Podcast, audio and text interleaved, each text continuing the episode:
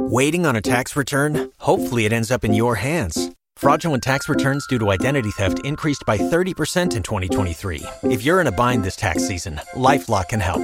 Our US based restoration specialists are experts dedicated to helping solve your identity theft issues. And all Lifelock plans are backed by the Million Dollar Protection Package. So we'll reimburse you up to the limits of your plan if you lose money due to identity theft. Help protect your information this tax season with LifeLock. Save up to 25% your first year at LifeLock.com slash aware. Blog Talk Radio. That's all I do. We're gonna,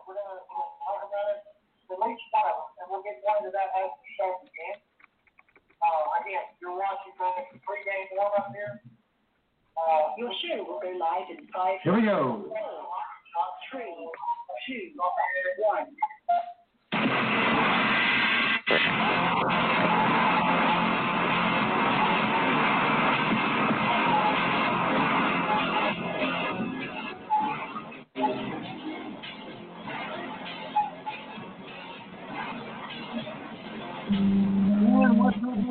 Welcome here to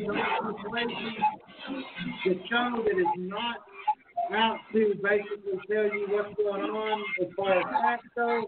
This is all about the court of public opinion. I figured out what was going on, Sean. My volume was turned down, so as soon as that lag gets away, we're going to get back to normal. But, ladies and gentlemen, I'm Brad Hicks. This is Sean Castleberry here on the video feed, also simulcasting on Blog Talk Radio as well. And tonight, Sean, here, we've got a special presentation tonight. We're going to be talking about Terry Hobbs and his perception of guilt in the murders in West Memphis, Arkansas on May the 6th of 1993. Excuse me, I guess May 6th when they found the bodies. The murder was to have happened in and around May the 5th. And so about what nine nine thirty ish. Uh, the the victims of the case: Steve Edward Branch, Christopher Mark Byers, and James Michael Moore. Now, of course, the suspects that were found guilty: Damien Echols, Jesse Miss Kelly, and Jason Baldwin. All the three eight-year-olds, the victims, teenagers, the convicted, and of course, they were later released on an Alford plea on August the 19th of 2000. John, obviously this case has been put to bed uh, in the court's eyes and in the court's eyes. But again, this show is dealing with the uh, basically the monitor that perception is a state of mind. So, Sean, this is where you have some input into those listeners that don't understand. Okay, they're like, well, we got three convicted murderers here. What are we even talking about, Sean? What are we talking? So the West Memphis Three, if you're not familiar with that case, um, it's one of the most famous cases in the nation as far as an offered plea is concerned, and as far as celebrities getting involved into a case trying to sway public opinion. Uh, there were three major documentaries made by uh, HBO, and uh, this brought a lot of the story to light. And it had a lot of the major players that we'll talk about tonight as well. But one of the things I wanted to say about the West Memphis Three is that there was hardly any physical evidence and mainly circumstantial evidence that got them convicted. But what we're going to talk about tonight, of course, is Mr. Terry Hobbs. Absolutely. Terry Hobbs, if, if, if you all don't know, was Stevie Branch's stepfather. He was married to Pam. If you've watched uh, the the documentary uh, Paradise Lost that HBO produced, I will be honest, Sean. We, let, let's be honest, and that's what we're going to do here, because we're not out here to absolutely throw the, the blanket of guilt upon anybody. We just want to, to lay out the information that that is out there. And there's that whenever it comes to Terry Hobbs, we're going to be talking about an affidavit that was filed in 2014 uh, against their, or not against, but a statement basically uh, outlining his involvement in in the murder, uh, according to the the parties involved. Uh, but uh, it just, Don, this case gets me because Paradise Lost. Let's be honest, there was a lot of bias in Hey. Paradise Lost. Hold on, we're, we're it's uh, he's saying that uh, we got nothing on the live feed as far as uh, sound goes because our mics are turned We- off. The mics were turned off. On the live feed. I don't know how we did. Okay, so I'm gonna uh, have, do we have anything on the live feed now?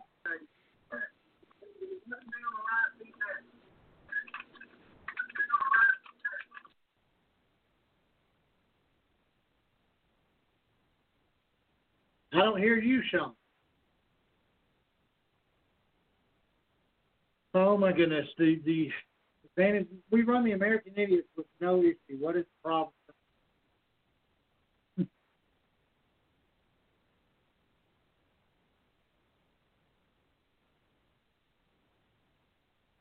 I don't even hear you on Blog Talk anymore.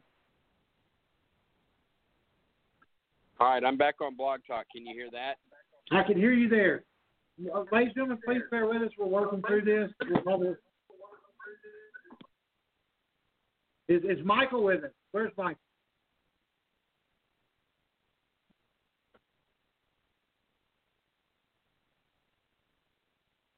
Okay, they are saying they can't hear us, so we are we're we're efforting to fix that. What is the problem tonight? I, uh, please hang one second with us. We are diligently working on that. Audio issue at the moment. Is Michael got to be down there somewhere with Michael? Well, you're on the you're on the board, Michael. So we're running it like AI. We we're doing it. I don't know. Can you hear the live stream now? Uh, I can't hear Sean though on Blog Talk, so I'm not sure what's going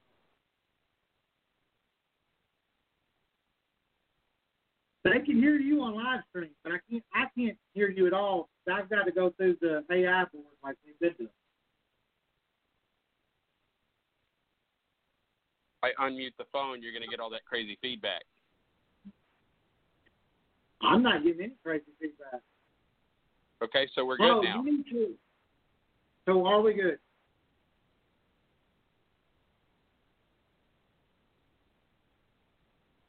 Okay, hang on, Sean. Mute your okay. Your mic's muted now. Put your blog talk up. and See if we fix that. What's that? Okay, I've muted you. Okay, you are good. So I believe the producer. Okay. I don't know what. Don't touch anything. Uh, Our producer said don't touch anything. I'm not testing. We are so Okay. Okay. Sorry about that. So if we have no audio, here's what we're going to do. This show again is not about casting the blanket of guilt on anybody. We want to give you the guilty evidence. We also want to go, okay, if this evidence doesn't make any sense or there's something to corroborate that it's horse crap, then we're going to give that to you. We want you to make up your own opinion because that's what this show is about, at least on this focus, is the court of public opinion. If you're not familiar with the case, which there are some that are, there was a three boys, eight year old boys, were murdered in West Memphis, Arkansas, you know, on May the 5th of 1993. Their bodies discovered May the 6th. The names of those three little boys, and I always mention those first in this case because I want to pay my respects to them. That's Steve Edward Branch, Christopher Mark Byers, and James Michael Moore. Now, a lot of you that may be familiar with this case could be saying, well, Jessie, Miss Kelly, Damien Echols, and Jason Baldwin all got convicted. What are we even talking about? Well, they did get convicted. But, Sean, I know that there is a lot of doubt in those convictions based upon what? A lack of physical evidence. There was very little physical evidence that actually got them convicted, and most of it was circumstantial at best. Um, and also during that time, if, if you know, it, it, I don't know who's listening right now, but uh, the millennial, the millennials probably don't know what satanic panic is, which we do. We grew up during the era of satanic panic, and uh, it was a witch hunt. They went after these three boys because they wore dark clothes, listened to heavy metal, and were into, you know, not be, being atheists basically.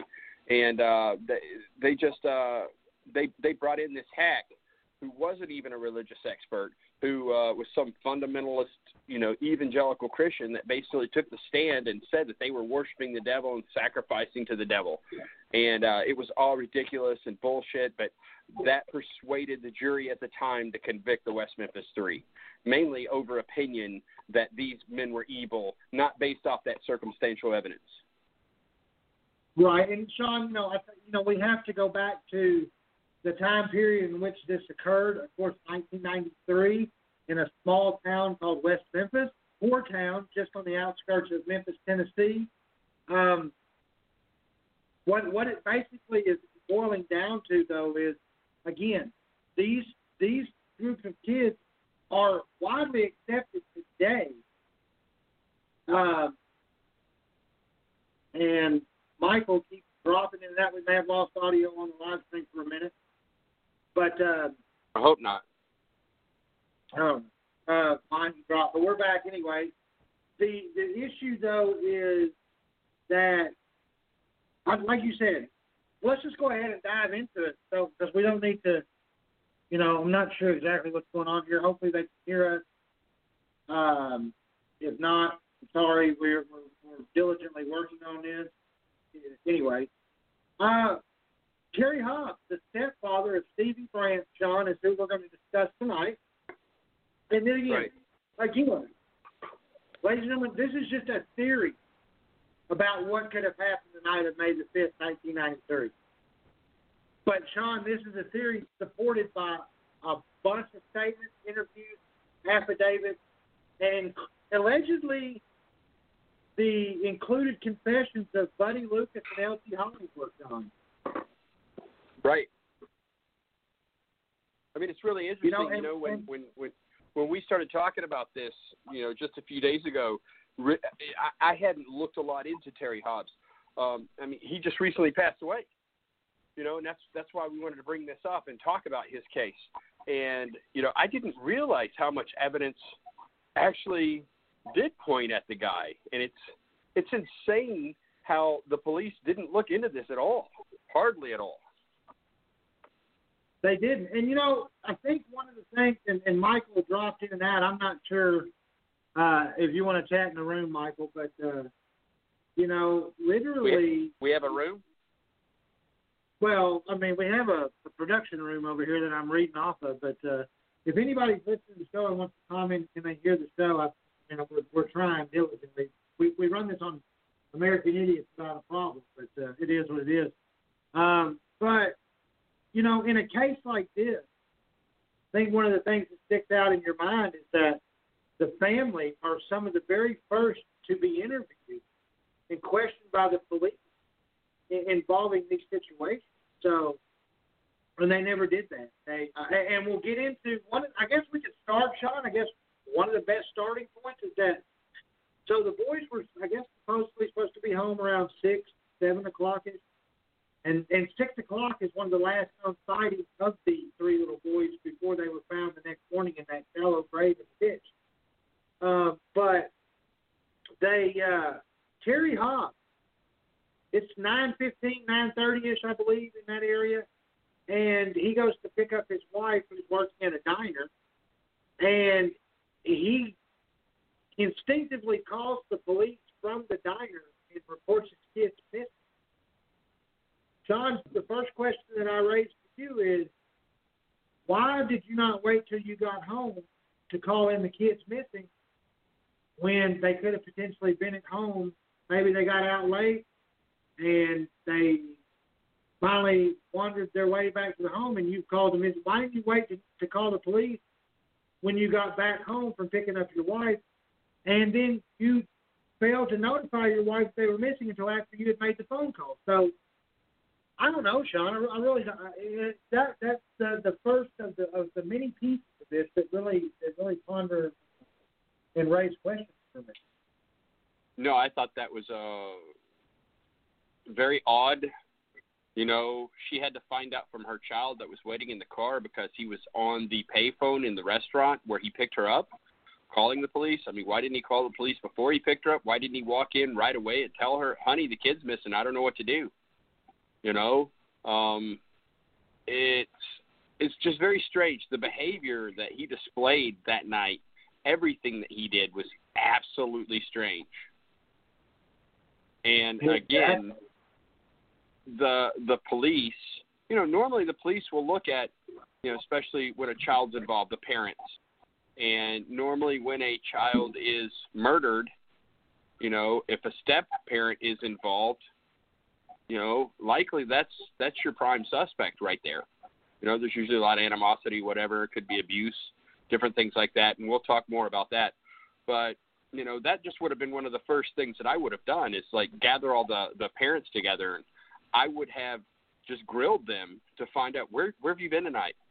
What's your alibi? What's going on here? You know, and it doesn't Right. seem that the police the police were just like I don't know if it was that good old boy mentality. You know, was this a bunch of white cops dealing with a bunch of white people, and they were just like, oh, you know, uh, we'll we'll take care of this. We'll find out who did it. You guys go home. We'll take care. of You know, that whole uh, right. good old boy. Yeah, I, ju- I don't know. I mean, again, I wasn't there. I, I was actually in the army at the time, uh, stationed at Fort Bragg when all this was going down. So I was extremely interested in the case.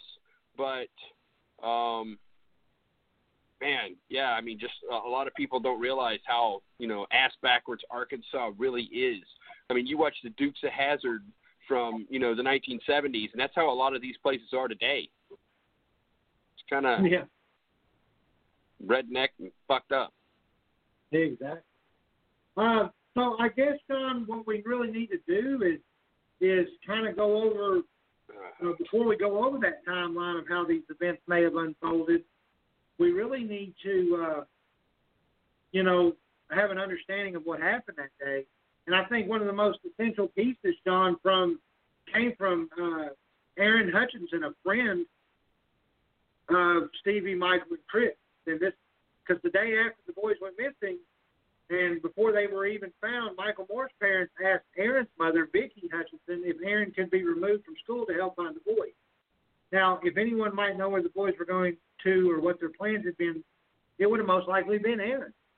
Uh, Vicky, in an interview in 1993, is quoted as saying he stayed. No, um, I went down to the Moore's house to see Todd and Dana, and you know, just to see you know what was going on. And um, Todd asked me, Vicky, do you think maybe Aaron knows where they're at? And I said, I don't know. I'll be glad to go get him if you think it will help. If you talk to him, and he said I would really appreciate it. And um, I went up and talked to Miss Moore, and she got Aaron out of class. I took Aaron to Todd, Dana's house. Todd asked Aaron if he might know, did Chris or Michael say anything to him to the effect where they might be? He said no.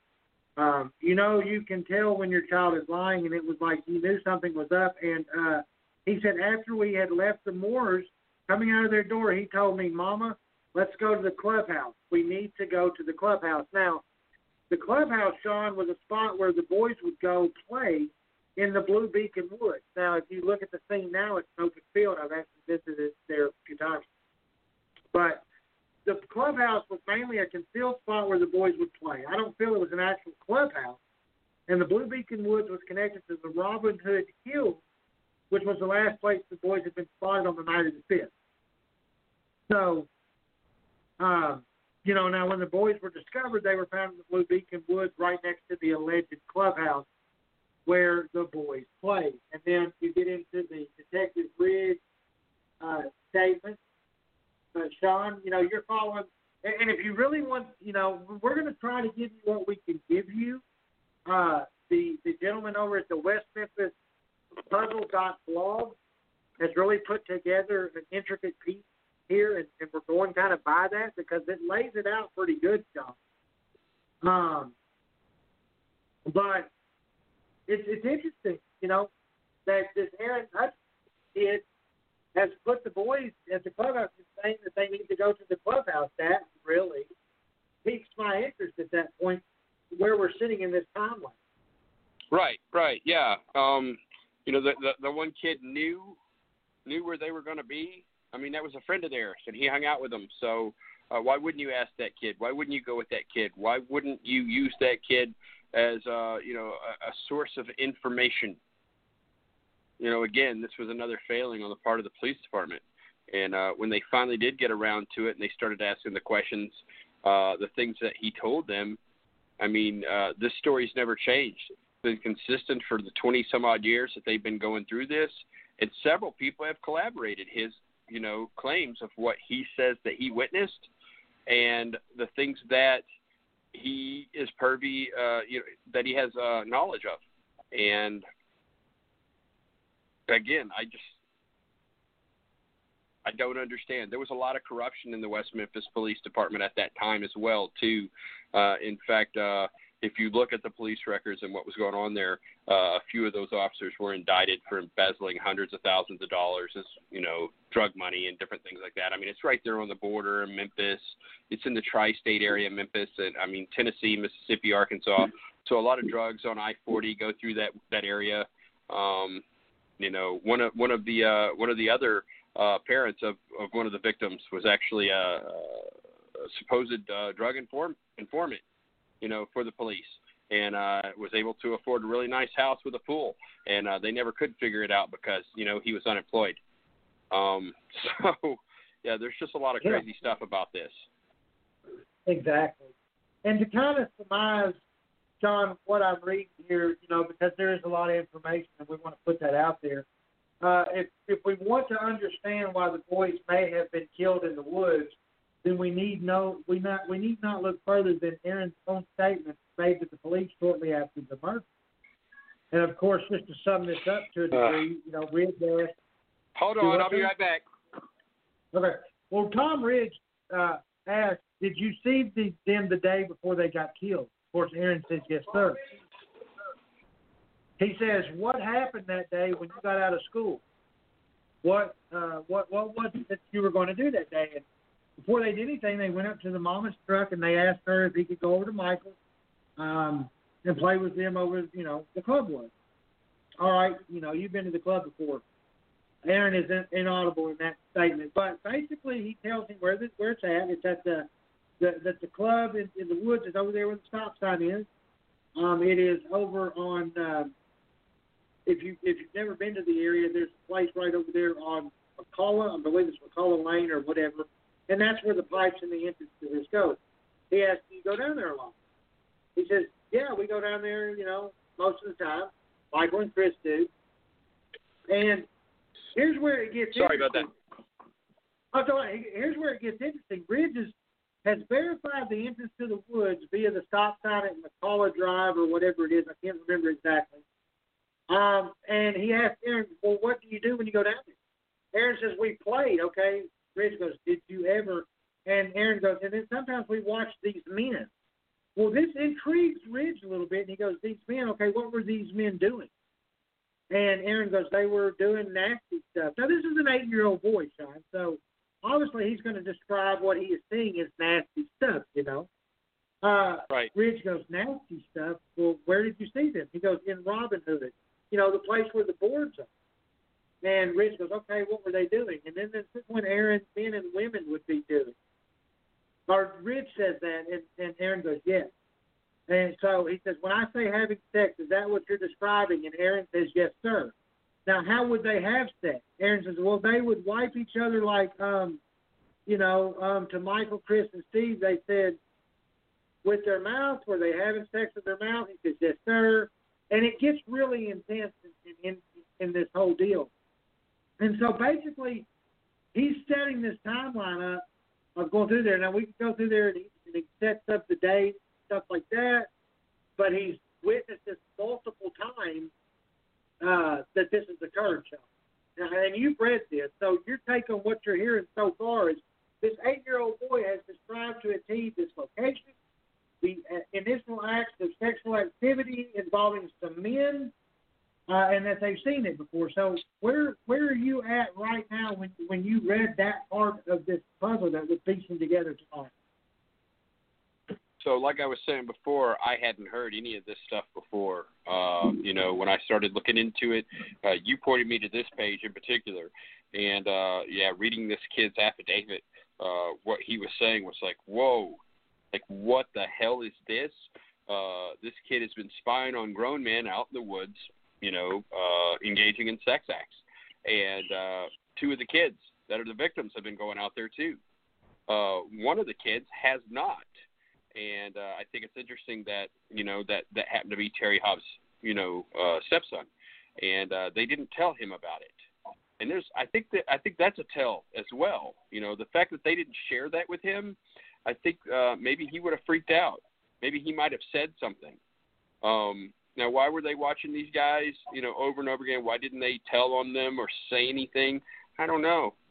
I mean, I'm not them. You know, again, it's 20 something years ago. Don't have a clue. But uh, again, when you look at the affidavit, everything that he's saying, this story has not changed in all this time. And there are several other witnesses that have corroborated this story as well.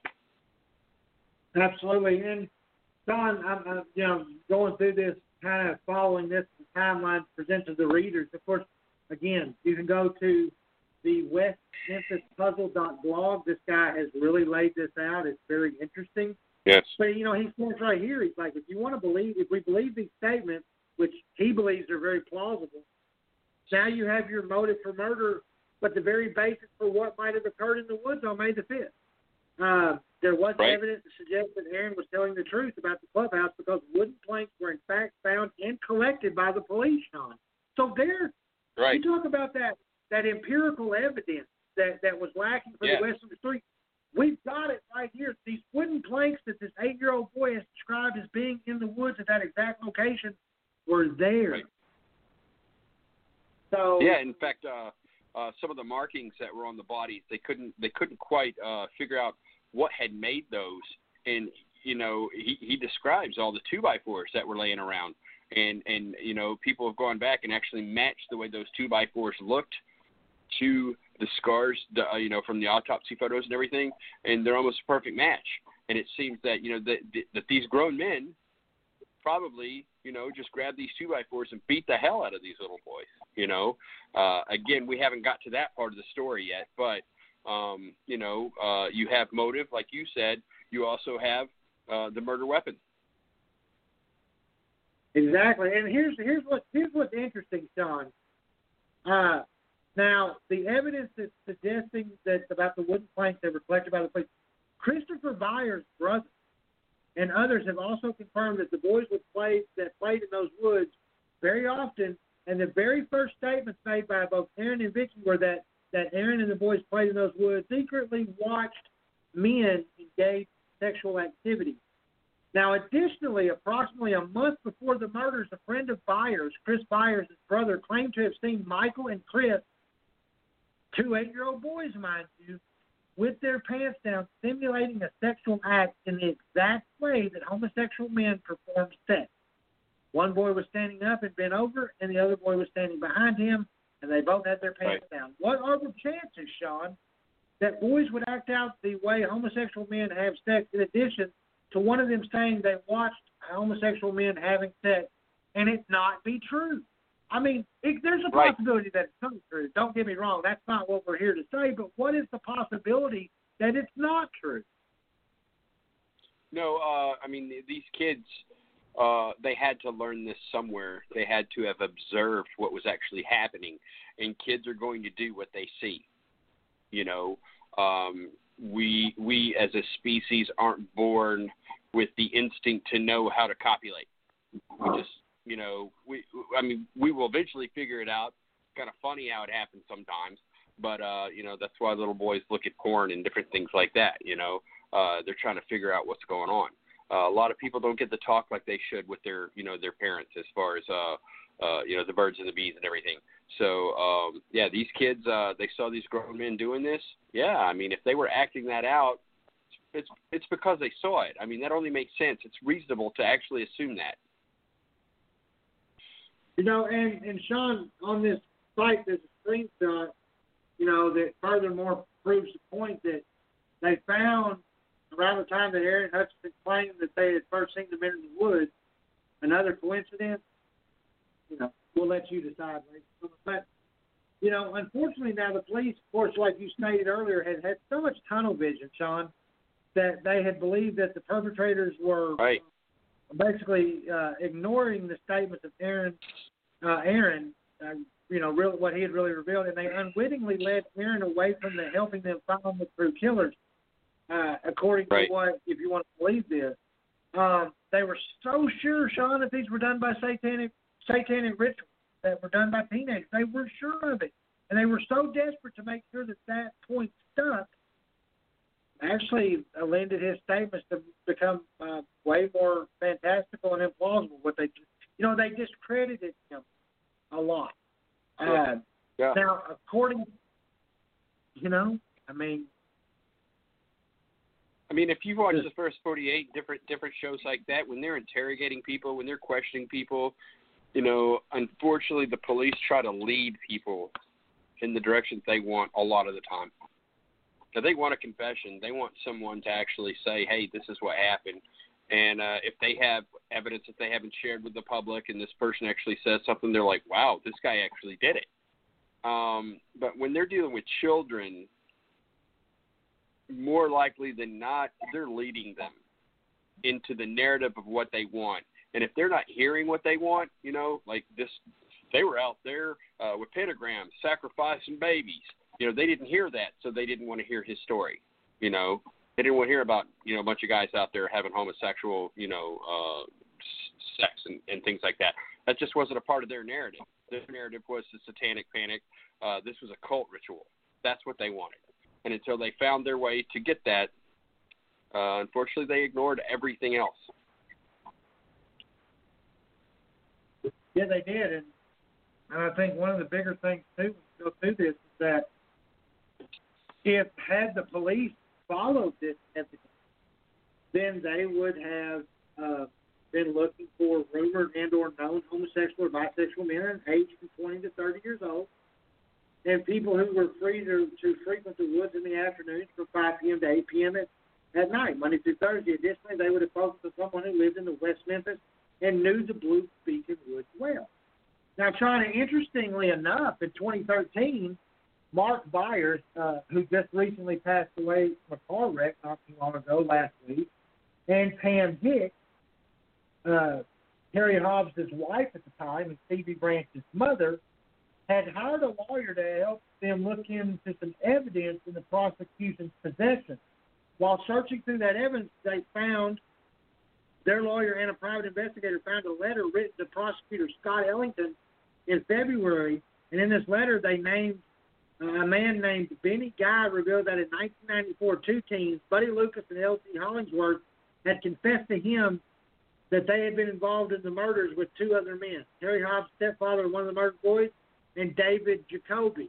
Now, the interesting thing we'll talk about with David Jacoby, Sean, is that David Jacoby's alibi does not check out, and he was one of Terry Hobbs's main alibis in that time frame of that 5 p.m. to 8 p.m. time frame that they had. Right. So uh, hold on. So- I think I'm a little confused. I'm confused about something. Um, who was it that passed away last week? Was that was that Terry Hobbs or was that Byers? John Mark Byers, the the Terry Hobbs is still alive and well. He's actually written a book. Uh, Okay. But John Mark Byers was the the one. So now John Mark Byers, you know, he was enlisted as an initial suspect. Um, he is still, you know, being looked at. I mean, he's not been. A, obviously, there's nothing due to him now. But you know, his wife died of mysterious circumstances not too, you know, not too long after this. Uh, but he was the Right. one burn in hell, Damien. You know that guy. Right. Yeah. And then- yeah. Yeah, that was him. He's the one that passed away last week in a car wreck. Okay. I was Uh, confused. I actually I actually thought that that was Terry Hobbs that had passed away. So I was wrong about No. that. I'm sorry that I said that earlier. So Terry Hobbs No, is still Terry alive. Hobbs- We're sitting here talking all this shit about him. That's uh, that's creepy. Yeah, he is actually alive, and and and and you know, I actually was able to talk to him a little bit in in a show that we have on Blog Talk Radio, and I'm going to be honest with you, dude's a creep. He's a creepy guy. Uh, he has a past of violence. I think one of the interesting You- things, you- if you look at the evidence and, and how the boys are, he he was Yeah. a slaughterhouse guy, Sean. I mean, he worked in a slaughterhouse, so he yeah, he's knew a butcher. he was a butcher, and so Yeah. Did But, you you say know- you interviewed him? Well, I didn't interview him. Uh, Michael Carnahan and, and uh, Lisa O'Brien actually had him on the show talking about his book, A Box Full of Nightmares, or something to that effect. I don't remember what was. Really? I actually got to ask no him a couple of questions. shit. Yeah, well, I was actually sidelined because I was actually told I could not ask any questions. And, you know, out of respect for a guy like that, not out of respect for him, but out of respect for that show, you know, guys like that, once you put the heat on them, we're going to just hang up. So I didn't really want to ask him any pertinent questions about his involvement potentially because then he would just, you know, leave the show because he was there.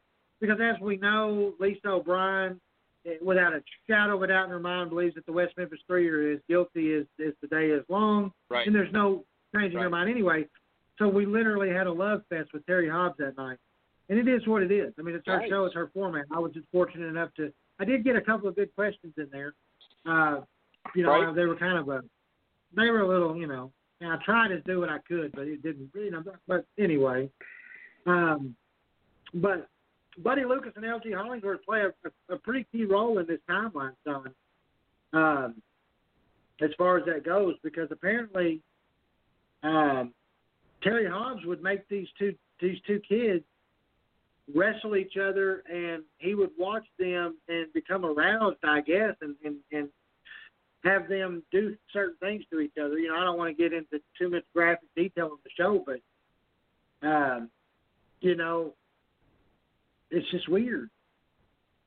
Yeah, and and Terry Hobbs and his buddy David Jacoby, uh, they were known to have frequented a uh, you know homosexual bar in the Memphis area and had been seen there uh, on, on on several occasions, uh, according to all these affidavits and everything. Uh, again, from from other witnesses, and uh, you know he was known to go to Memphis with this guy Jacoby and uh, holding hands. You know they had a type of relationship. Uh, I, I don't hold hands with men. Uh, that's something that uh, you know American heterosexuals just really don't do unless it's like your family, you know, an old uncle, your grandfather, maybe your son. Um, but two, uh, you know, supposed heterosexual men don't just walk around holding hands. So, uh, you know, is that a smoking gun? No, I mean it's hearsay. Uh, but there were enough people that knew about that. You know, back in the day, people he had a reputation. That's another thing too. Um, Terry Hobbs had a reputation of being a drug abuser, uh, meth, cocaine, marijuana, um, and and he had his drug dealers, and the drug dealers all said the same thing. Yeah, man, that dude's straight up gay. So uh, was he out there in the woods with these you know boys, making them wrestle, and uh, you know having a big orgy out there? Don't know. I mean, uh, again, that's what the kids said they were watching these men do, and Terry Hobbs and Jacoby happened to be the two that they said were there, you know, constantly. Uh, the other two, I'm not sure about that. I think they were there that that last time. Right. Well, and to corroborate this letter that was found, the lawyer Right. for Byers and Hicks contacted one of Benny's friends, Billy Stewart, who confirmed that one of the teens, Buddy Lucas, had admitted to his involvement in the murders of the other three men. Now, here's the kicker, Sean. Now, none of these men had any reason to lie or even tell their story Right. if not for justice.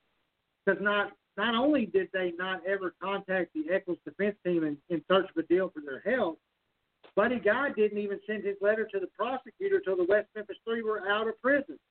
Now, I feel the reason for this was because Benny knew no one would listen to him as long as someone else was locked up for the crime. You know, Billy was merely contacted to corroborate the letter, which he did, and he told the exact same story, even though the two men were not in prison together. Their affidavits can be read here and here, and that's on this website. So, interesting that both Guy and Stewart have tried since 1994, 13 years before Terry and David were even suspects, to tell the authorities what they had been told. Tragically for all involved, no one ever seemed interested or returned their phone calls. So, I mean, Right. you know, I mean, again, this is just a. It's it's it's like uh you know stacking stacking the dominoes, man. I mean, it's just like one thing right after another, and it just keeps building the case against this guy. Um, but there's more. there's there's a lot more. Uh, so here we go, Sean. We'll, we'll skip a little bit ahead and so if you're wanting to believe this story, Sean, let's let's dissect uh, how these events may have unfolded that day, shall we? Okay. All right. So at two thirty, Pam Hicks, Stevie, and Amanda walk home from school. Pam begins making dinner and getting ready for work. Okay. Now, Right. if we want to, if, if you want to verify that, the information is not available on their website. But at three fifteen, Michael Moore shows up, asks if Stevie can ride bikes together. Pam concedes on one condition that they must be home by four thirty, or he will be grounded from his beloved bike for two weeks. He promises, yeah, mom, I'll do it. They leave. Okay, so 3.30. Christopher shows up looking for the boys. He ends up staying and watching TV with Amanda. At 4 o'clock, Chris leaves Pam's house to meet up with Stevie and Michael, who are out riding their bikes in the neighborhood. 4.30, Terry Hobbs comes home. 4.50, Terry takes Pam to work, but first drives by the Moores looking for Stevie, who did not come home by 4.30. Terry and Pam seek Dana Moore and tell her they are looking for Stevie. She hasn't seen him or Michael at this point. Here's where we go. Five o'clock. Terry Hobbs drops Pam off work. What happened next is your theory, and, it is that is supported by evidence interviews. Terry Hobbs was basically Sean unaccounted for from 5 p.m. till approximately 9 p.m. the night of the fifth, and that's right. supported by evidence and theory. So he's not accounted for from 5 p.m. to 9 p.m. after he drops Pam off at work. And this is where this really becomes interesting.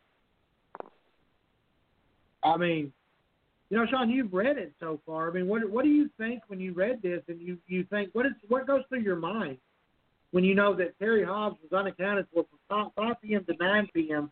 with evidence and statements to back that up?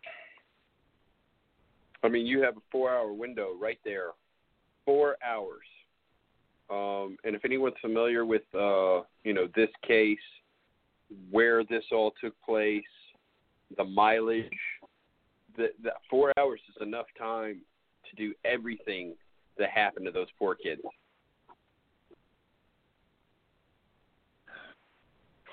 You look like And- Samuel L. Jackson there for a second from Pulp Fiction when you were drinking that soda. yes. Can I have a bit of that tasty beverage? Uh, Yes. So so here's the theory that they've come up with, John, and and it it's all theory, but it but because he has no alibi, it's alleged that in theory that Terry comes home at about right after five, and this is when Stevie was headed to the house. Now this is corroborated by various accounts, okay, and also by the fact that Stevie was not a child who disobeyed his parents. In 2011. Jamie Ballard, her sister, and her mother came forward when they discovered that Terry Hobbs claimed to have never seen the boys on the fifth. According to Jamie and her family, the boys were playing in her backyard and then flew out on the sidewalk and headed towards the Hobbs home. Right as this happened, Terry, who was their neighbor, called to Stevie to come home.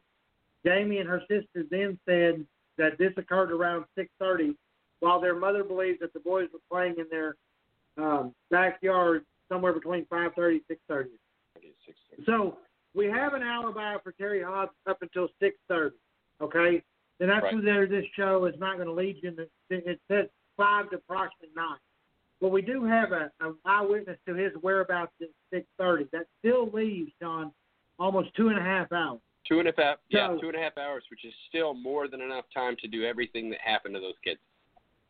Exactly. Now, uh, now the mother again they believe that. So now the three women are correct in that they saw the three boys. I simply believe that they uh, got confused on the time that it occurred. Memories of events are easy to remember specific times, which they are, are different. We know that. I mean, you can remember something and be like, well, I don't remember exactly when that happened. Um, Right. Now, then this was 18 later, 18 years later. So you have to take in that 18 years later, uh, for one, and for two, there were multiple sightings of the boys from 6 to 6:30 on the street beside the woods, quite a ways from the Hobbs home, as well as the woods itself. One woman in particular said she saw the boys inside the woods from her truck when traffic was slowed. She claimed to have seen them near the spot where they were murdered somewhere between 6 and 6:30. This would make the Ballard sighting of 6:30 next to impossible, if not impossible, considering that they that they were found in the woods and that the time of death was likely 7 p.m. So 7 p.m. Sean is when they're ruling that the time of death potentially occurred. Right. So that's And if it was now, at seven, yeah, if that if that was at seven p.m., that still gives Terry Hobbs two hours to get back to pick up his wife. You know, from seven p.m. Right. until nine p.m.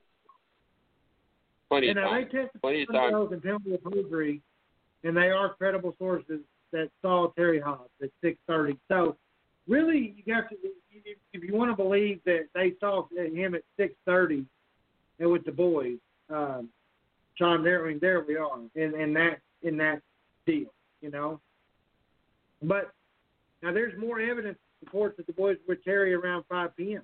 Because see, before Pam went to work, she made a dinner of green beans and steak. When Stevie's autopsy was Right. performed, a partially digested green vegetable-like substance was found in his stomach. I mean, John, I- let's I just go back to the statement when the show started.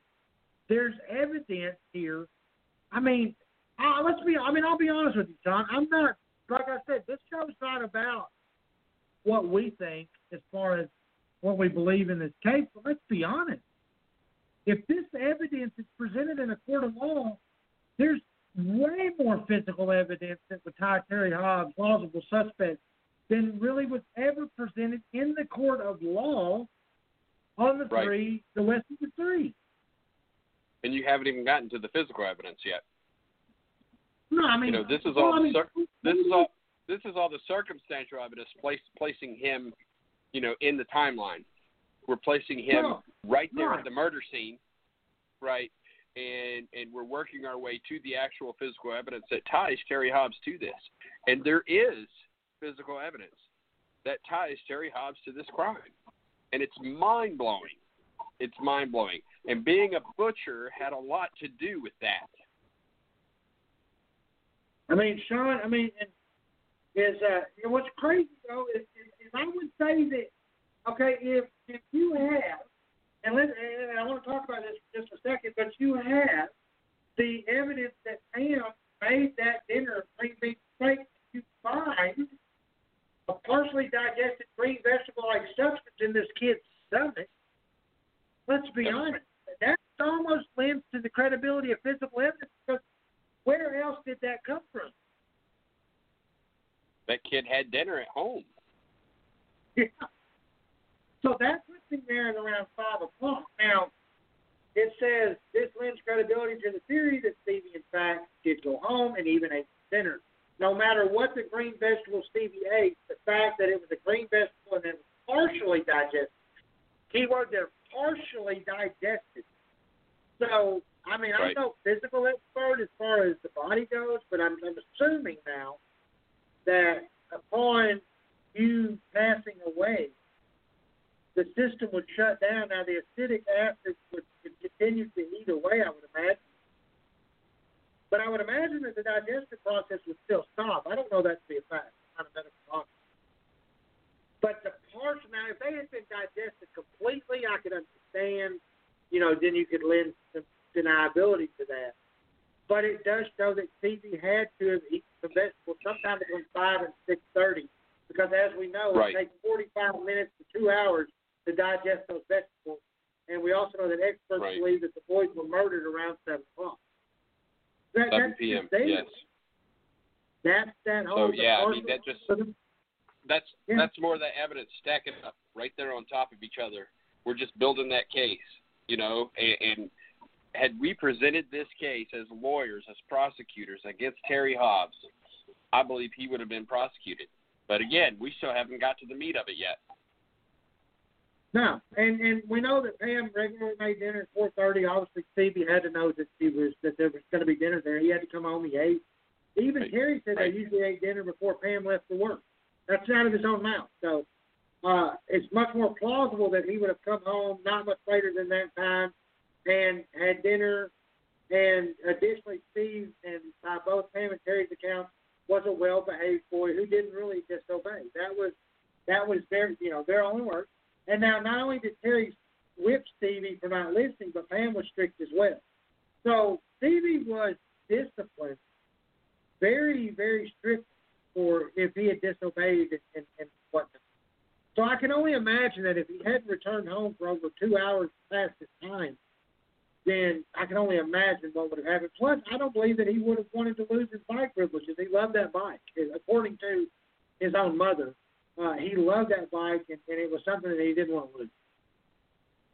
Right. And Um, so, you know, and so I'm just I'm really just kind of reading through this, trying to piece this together as far as so we have.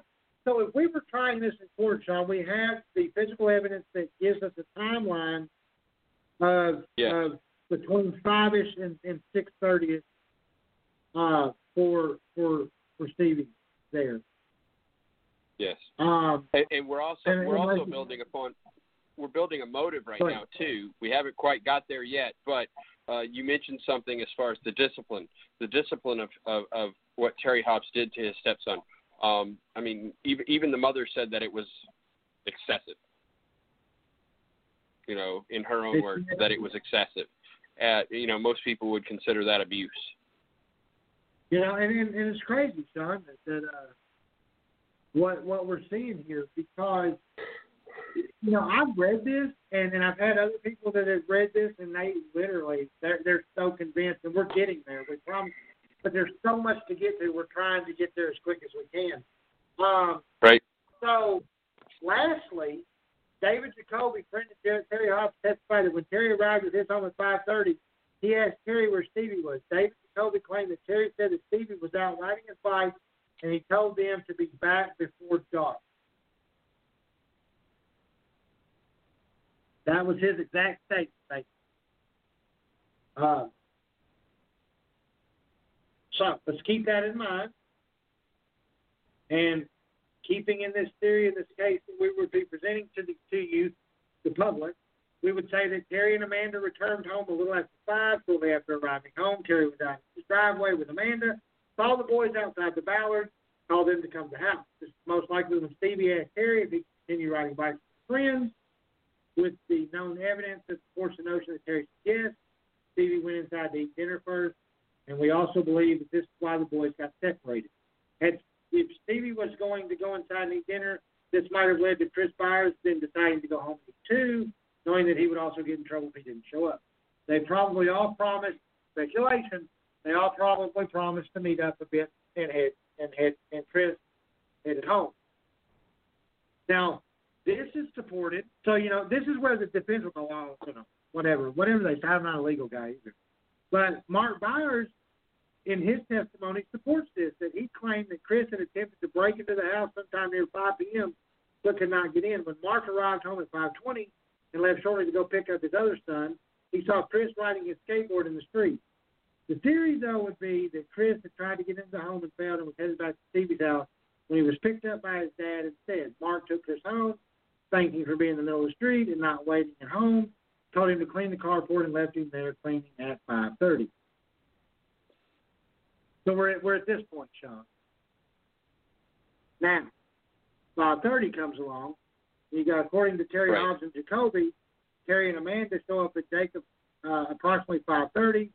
Uh, the theory would be that Stevie finished dinner, took off with Michael and again to find Chris, while Terry and Amanda then headed over to the Jacoby's home. Terry claims that. Now, let's be honest. Terry, Amanda, Amanda now is Terry and Pam's daughter. Um, Stevie is a stepson to Terry, but actually the physical Right. daughter of Terry and Pam is Amanda. Just to let everybody know that. So now Terry Right. claims that he dropped Amanda off with Bobby, David's wife, and that he and David then scoured the neighborhood looking for Stevie, which makes no sense. Jacoby claims that Terry showed up in a two-plate guitar for an hour, which also doesn't add up when you know all the details. David, um, Yep. Jacoby also claimed to have seen the three boys in the street at the time, one on a skateboard and the others on bikes. I think Jacoby made a mistake, a slip when he claimed that he saw the three boys, two on the bikes and one on the skateboard, when Terry showed up. The problem with this statement is, for one, Jacoby claims he asked Terry where Stevie was. Why would he ask Terry where Stevie was if he literally had seen them riding on the street? You know, I mean, you know, I've heard of. Uh, it's Sean. I'm telling you, like even even if you go through the timeline multiple times, you- it it it's mind blowing, and we're not even there yet.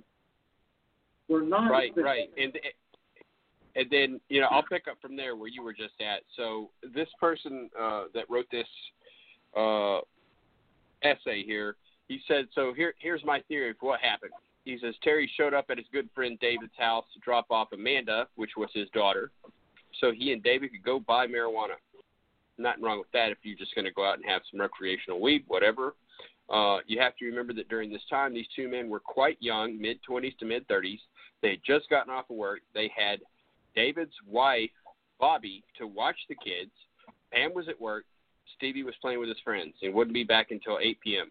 This gave these men two and a half hours to let off some steam, possibly drink, get high. You know, it happens. Young people do things like that. Now, this person says, I believe that David did ask Terry where Stevie was when Terry showed up at 5:30, and Terry told him the truth. Stevie was riding his bike, would be back by dark, which was around 8 p.m. You know, this is summertime. Uh, then he says, I believe the men left around 5:45, headed out of West Memphis towards the Lakeshore Trailer Park where Terry's alleged drug dealer lived, and uh, from there, it continues. Sometime right after 5:30, according to the Byers, uh, Chris took off again from his house. According to the known evidence, Stevie and Michael went to Byers right around 5:30. Uh, again, this is the writer. In his opinion, was right after they left uh, Hobbs' home. They then picked up Chris, uh, as evidence shows, and the three headed on their bikes and skateboard, riding up 14th Street right before 6 p.m. They were riding around the street. Terry and Dave David uh, drove by on Barton. Barton would have led them directly out of the neighborhood, taking them to 7th Street, which leads up to Lakeshore. And David saw them in the street. This is the reason why David remembers the three playing two on bicycles, one on a skateboard. Chris was only spotted on a skateboard up until 6 p.m. From 6 p.m. on, he had left his skateboard in the street and hopped on the back of Stevie's bike. So, you know, that corroborates, you know, the the story of the what the one guy says. And uh, he kind of, you know, pointed he pointed the evidence at himself at that point by saying that. Um, we know from multiple sightings, including uh, Michael's mother, that the boys were on two bikes and that one of the other boys was on a, a skateboard. Uh, the final sighting of the boys had them riding into the Robin Hood Hills around 6:30. If the theory of Terry and David leaving West Memphis and heading to the Lakeshore Trailer Park uh, at 5:45 is true, then Terry and David could have theoretically ran into Buddy Lucas and LG Hollingsworth sometime around 6 p.m. since both LG and Buddy were last seen around Lakeshore that afternoon.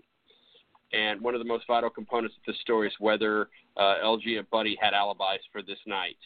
Um, now, the writer says, I admit that when I first read uh, the alleged Buddy and LG confessions, that he was skeptical. He thought surely if it was a lie, it would be discredited quickly by the known facts and information. But the deeper that he dug, the more that he realized that not only was there no evidence to discredit that these four men committed this murder, all the known evidence supports the notion that they actually did do it.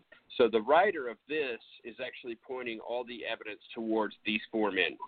And uh, again, we're not trying to say that they are guilty. We're just going by, you know, you have the West Memphis three that were accused of this. We have friends that actually say that, you know, that's what it is. That's what the court says. They are guilty. And then you have a lot of evidence that points at other people. And it's not just Terry Hobbs. I mean, there were other people that were actually accused of this crime as well. So, uh, w- again, what we're trying to do is show evidence uh, of another theory.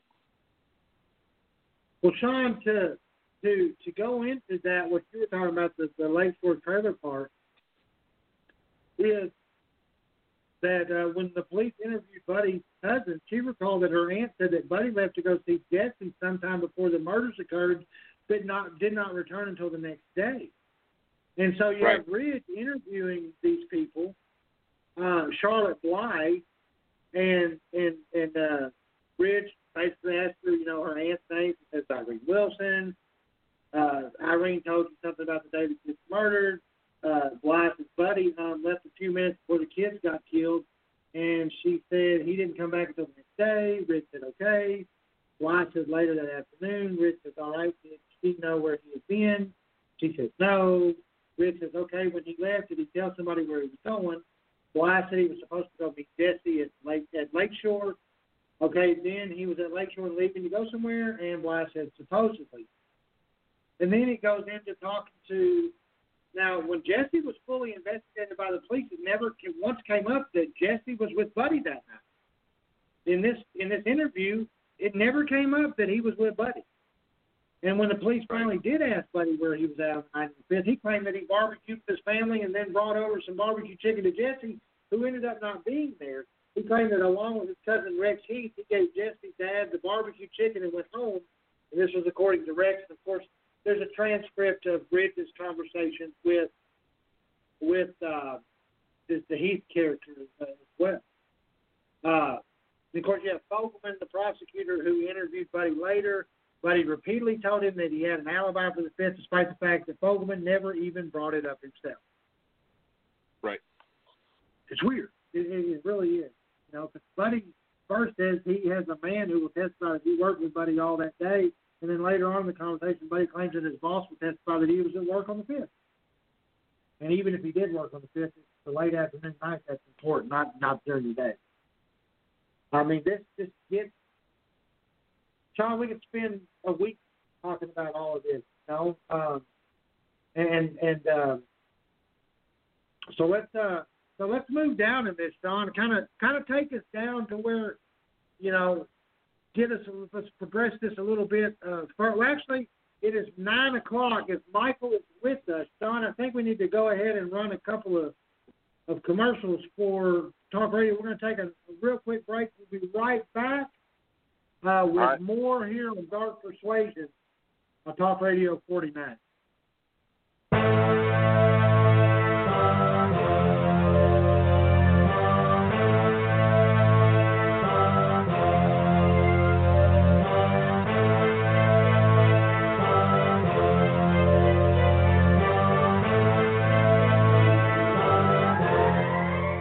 Each and every Thursday night, join Mr. Team Bring It and Nappy Boy as they bring you the Heels for Life podcast.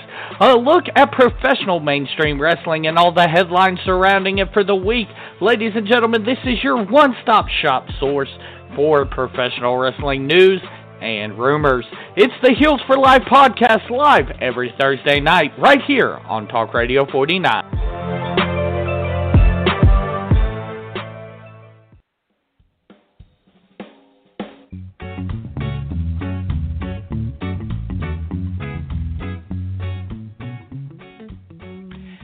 Every Monday night, join the bad guy, Brad Hicks, the money man, Michael Carnahan, and of course, the pretty boy, Sean Castleberry, as they bring you your humorous look at all current events going on in the world. It's the American Idiot Show live on Talk Radio 49.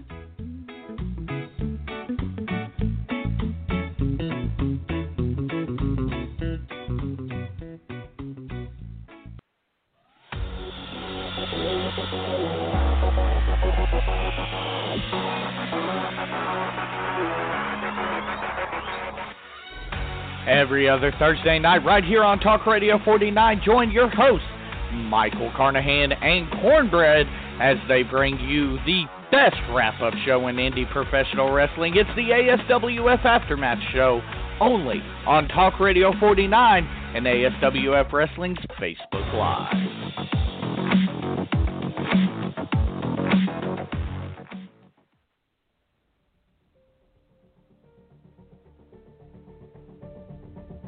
I guess that would be our cue to come back in. Kind of different without having Michael live on the thing to bring us back in time, but we're back. Wait a minute. Sorry. I think that's another commercial, man. Every Tuesday night, join Michael Carnahan and Lisa O'Brien for the Clear and Convincing podcast, live on Talk Radio 49. A look at the most important cases in the country's history, not from the court of public opinion, but from the eyes of the court, every Tuesday night, live right here on Talk Radio 49.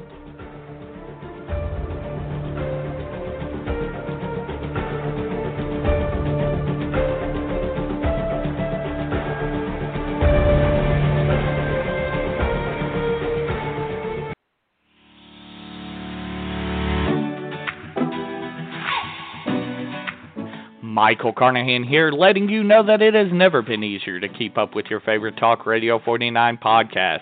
If you like the American Idiot Show, go on over to Facebook, like the American Idiots podcast on Facebook, where we actually now offer a video streaming service with our podcast.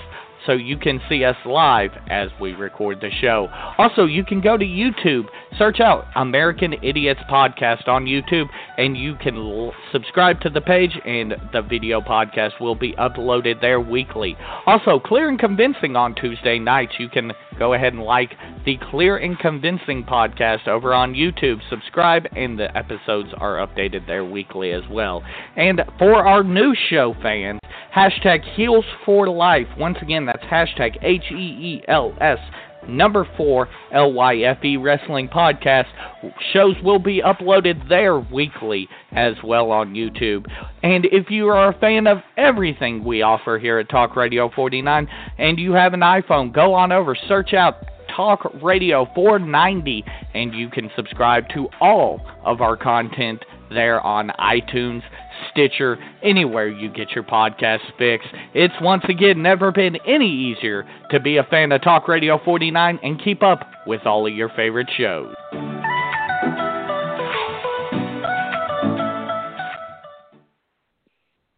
And we're back, ladies and gentlemen. That was the illustrious voice, Mike Farney. He's updated himself. He updated that commercial. What the? Amazing. I like it. I like it. I like it a lot. I Really do. John, I mean that was that was Michael putting in some work, bro. He put in some work on that. I mean, it, he actually Right. made a seem like Talk Radio 49 is like this really big, major thing going on right now. I just, uh, I Well, sent him a it little text. I was like, yeah, we got to get people to do some more shows on their own if they want to. Come join our radio station, and hell, we'll have two or three going a day. That'd be awesome. I mean, you know, my, I mean, you know, before we get back to what we were talking about, it's cool that that that that this whole thing started right here.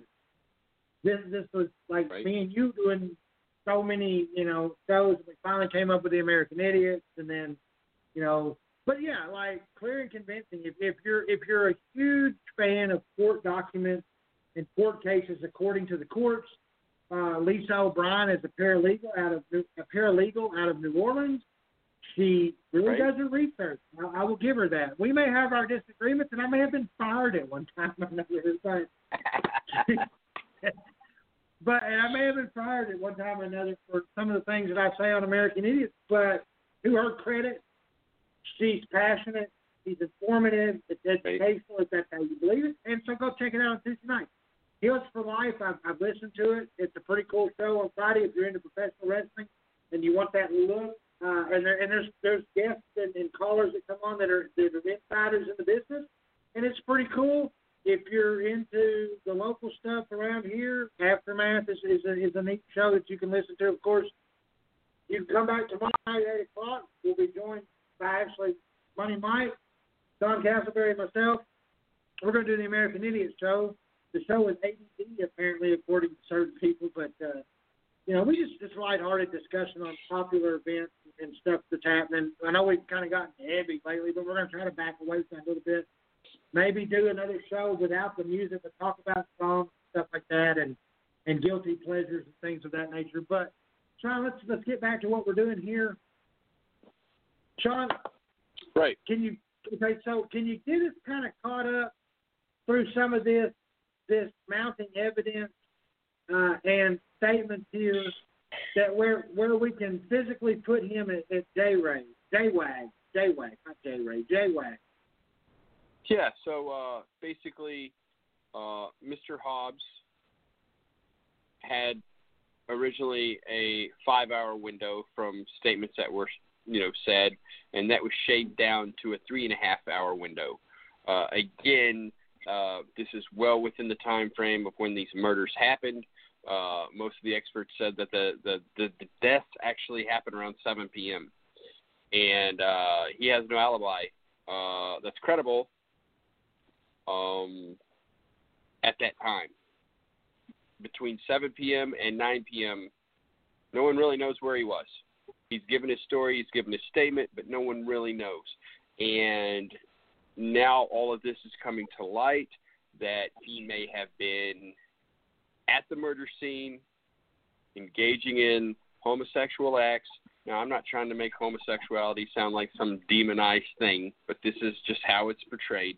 um, you know, with homosexual acts with uh, three other men.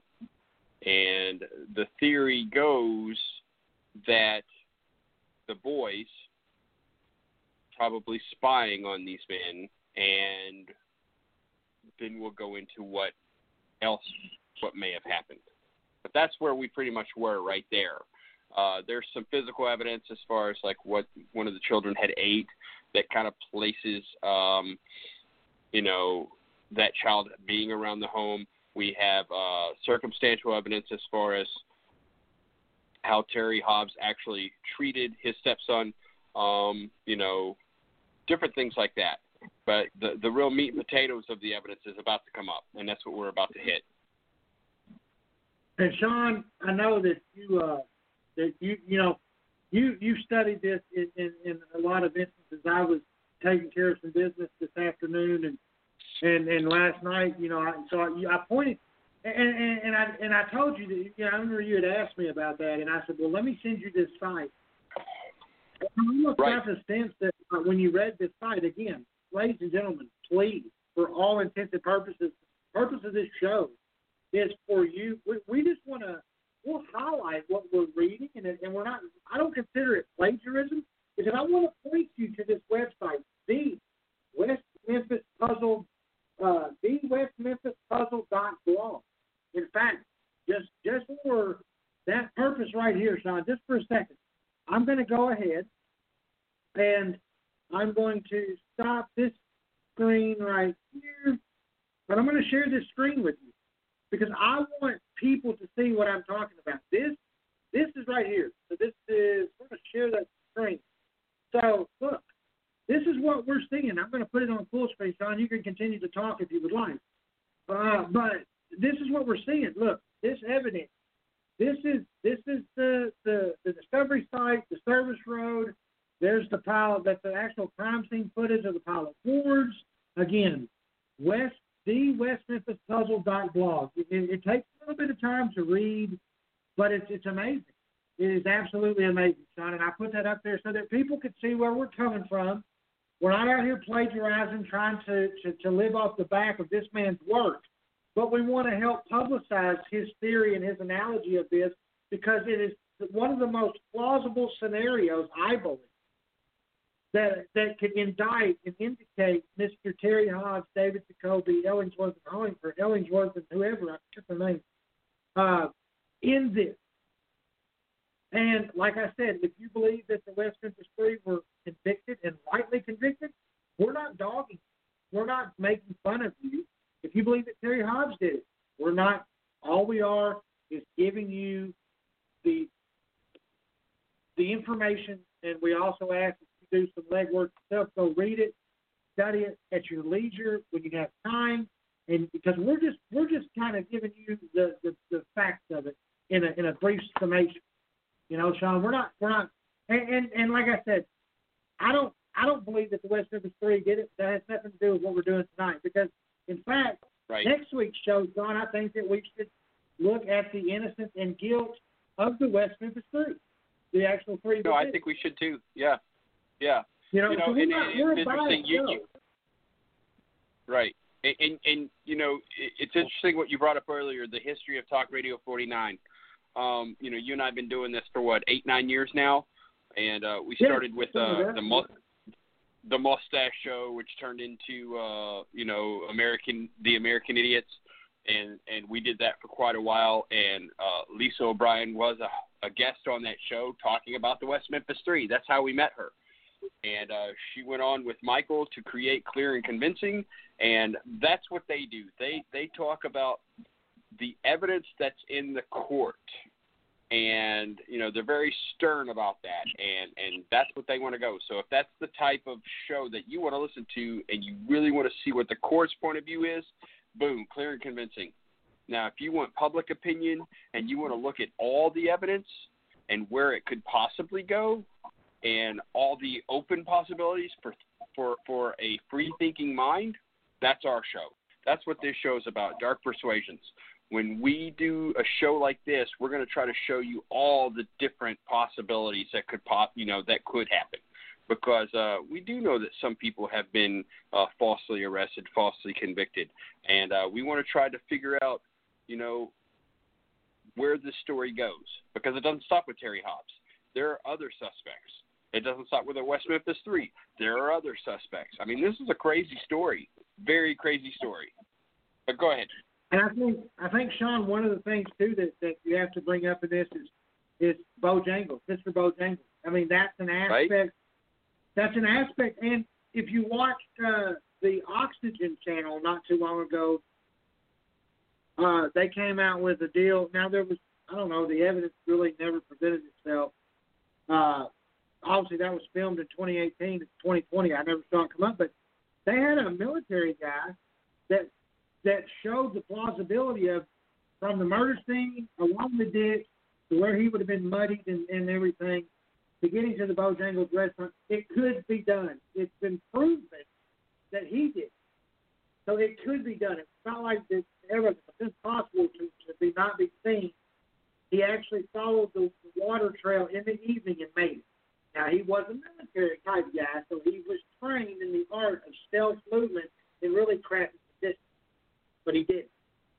So it's possible. And they never they had blood and, and mud samples. The cop that showed up the very first time was drive through.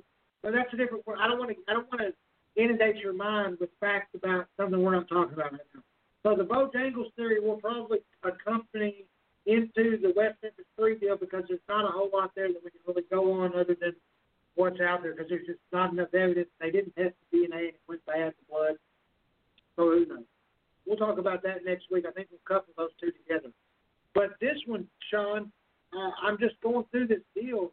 You know, I keep seeing these boards. Sean, what is the significance of these boards and, and where they were found?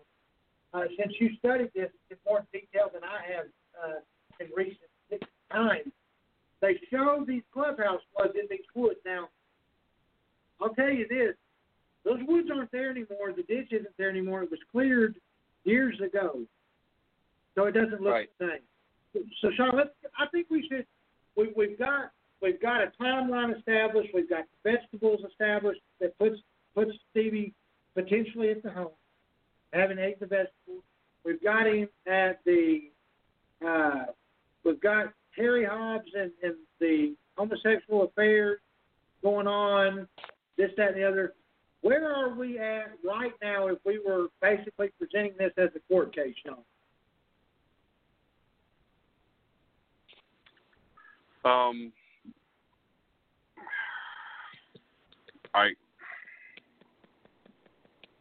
There's just so much. Yeah, I mean, see, that's the thing. Where do you start? Um, clearly, there there's just so much information here. I mean, when you look at the trial, you look at the West Memphis Three and all the the allegations that they brought against them, what the evidence that they did, uh, and then you see this, and you're just your mind is blown because you're like, what the fuck? Like seriously, the police didn't look at any of this stuff.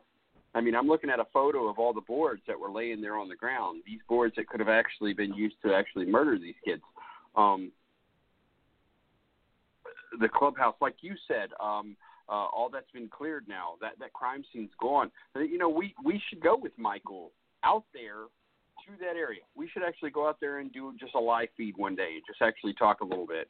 You know, take take a day to go out there and actually uh, talk about this because I mean this this is a subject that we've uh, we've gone over in several shows, several episodes, different things, and uh, we definitely need to do all that. And uh, oh yeah, there you are. There's some of the pictures um, that you just shared. Uh, yeah, um, the ditch uh, where the body was at, right there. That's where I'm going to right now. Um, the the possible bite marks, the ligatures, uh, everything that happened. Um, yeah. Yep, that yep, that one right there, that bite mark right there. Uh, you know, there was a weird theory about that too, like how the bite mark was uh, actually done. Uh, if and I didn't know this, but one thing, uh, I don't know if this is true or not, but when I read this, I thought it was really odd that when when when homosexuals uh, kill, they tend to bite people on the face. Now, I don't know if that's credible. That's what was here on this Uh, that that was the claim that was made. I thought it was interesting.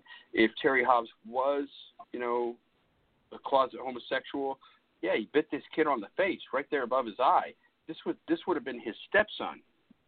You know, that's that's just some creepy shit, man. Like, why would you bite? Ugh.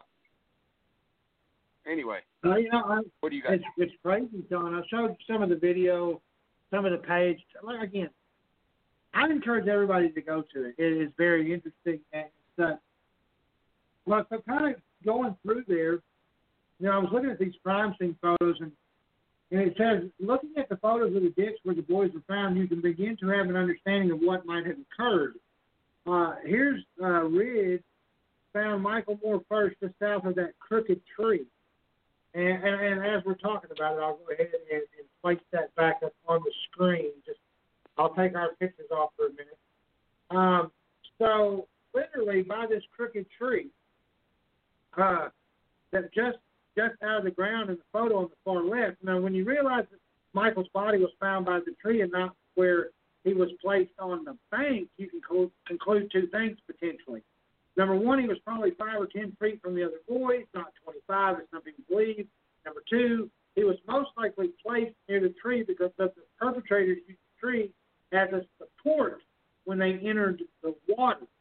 That right here, see, and, and here's the I don't know if you can see that, Sean. Uh, this this Yeah. right here. Uh, it says that Jacoby and Hobbs uh, entered the water and began to submerge the boys deep in the mud in order to keep them from floating. Now, that when you realize that LG and Buddy were most likely above the ditch, handing the boys' bodies to the two men, you can begin to see exactly what a difficult task this was if done alone. It seems extremely unlikely that one person would have been able to do this on their own in such a short period of time, or especially alone at night with people swarming the area. Um, Right. it goes on to say if they, as the men submerged the boys, the writer believes that the two teams took the bikes to the bayou where they dumped them on the north side of the pipe, and when they returned, the four men continued to submerge the boys' clothes with sticks and finally hastily threw the last items of clothing in the water as it grew dark. We have to, okay. You can look at this photo, John, uh, and you can see where my mouse is at right here. You see the shadow in the daylight. I can only imagine as that sun starts to creep. This is a wooded area, so uh, you can imagine. And I, I'm going to take that off the screen for a moment. Go back to the video, and I'm going to actually look for a picture of that area back then, Don. Uh, while we're while we're here, so go ahead and kind of walk us through where we're at on this, and and and further this point because we're almost at the end uh, where we're going to get to the, the evidence, the weapons, things like that. So kind of walk us through what we're we're seeing here as far as this this analogy goes. You want me to pick up right where you left off there? Uh, yeah, if you can. There's a lot of information. Okay. Yeah, yeah. Okay. So, so when the boys were found along with their clothes the following day, there were two pairs of underwear, five socks missing from the crime scene. Uh, the writer's belief is that these items were used to clean up the crime scene, and that they could have done that. They could have cleaned up blood. They could have cleaned up the boards. Uh, there's all sorts of things that they could have done with that, but those items were clearly missing. Uh, the writer also believes that Terry would have taken those items with him when they left. He think it's he thinks that it's likely that Terry took the boards with him as well to dispose of later, or had it thrown in the bayou. Uh, he also theorizes that uh, they cleaned up the blood from Chris's injuries by scraping up the mud, grass, leaves, blood, and throwing him into a drainage ditch. The theory was supported by police who were at the crime scene. Apparently, there was a bank near the ditch that appeared to have been slicked down and cleaned off to the point that there was no grass or leaves at all in the area. Um, there's also this other thing as far as uh, stray dogs were in the area. Uh, one of the other theories is that stray dogs may have, you know, came along and licked up all the blood. And uh, it was known that there were a lot of stray dogs and stray cats in this area. So again, uh, this murder could have happened. All sorts of animals could come through and just licked up most of this blood after they had cleaned up the rest of it. Um, there was animal hair uh, on the bodies as well, which makes sense because again, stray dogs, stray cats that were in the area. Um, let's see, Terry Terry himself had claimed uh, that he had been in the woods uh, that night, all night, up until the early morning, and it could have given him ample time to finish cleaning that area uh, if he had broken away from, you know, the search parties that were there. Uh, let's see. Prints at the And scene. Sean, uh, I just want to not Oh, to yeah. cut you off, Sean, but you know, Yeah. if you want to talk real quick, because we got a little bit of time, we're getting close. I don't want to. I don't want to shorten it up. I'm showing on the screen, and I'm sure that you can see it too. This is what it looks Right. like, and it has all the entry points, the discovery of the bodies. So we can assume from the statements that I made, and, I, and I'm so sorry I didn't cut you off. I just wanted to get that out there. You can tell No, that it good. probably got really dark in there. Yep.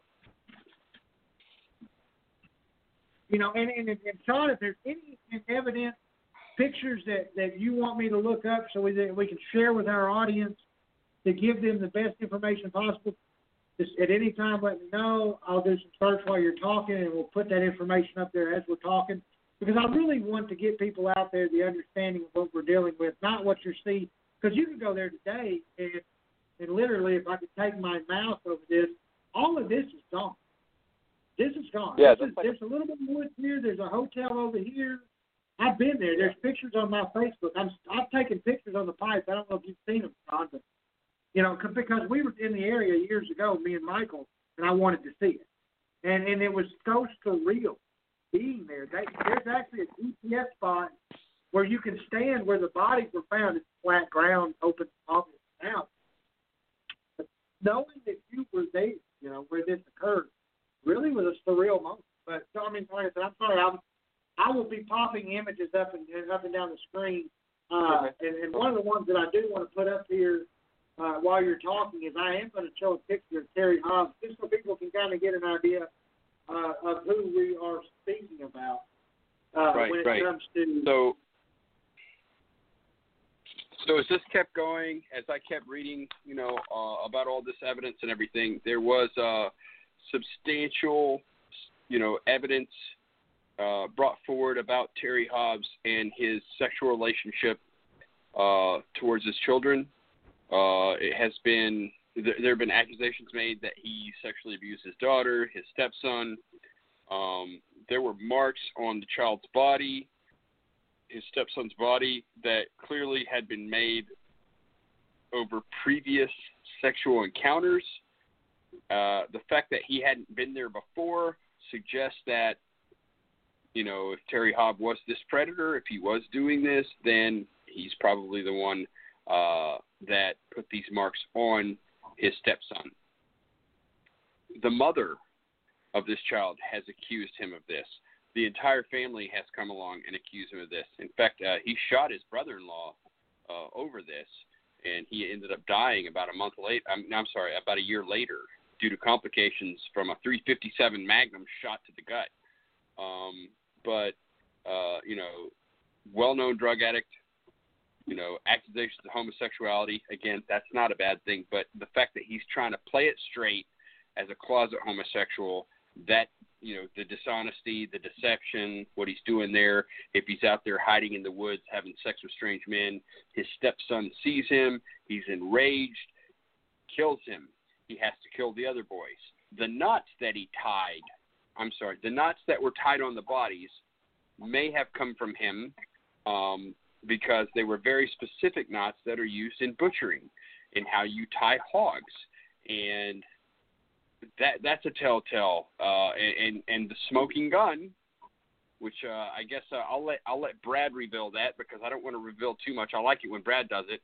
But there is a smoking gun that points directly to Terry Hobbs, and, and I'll let Brad handle that right now.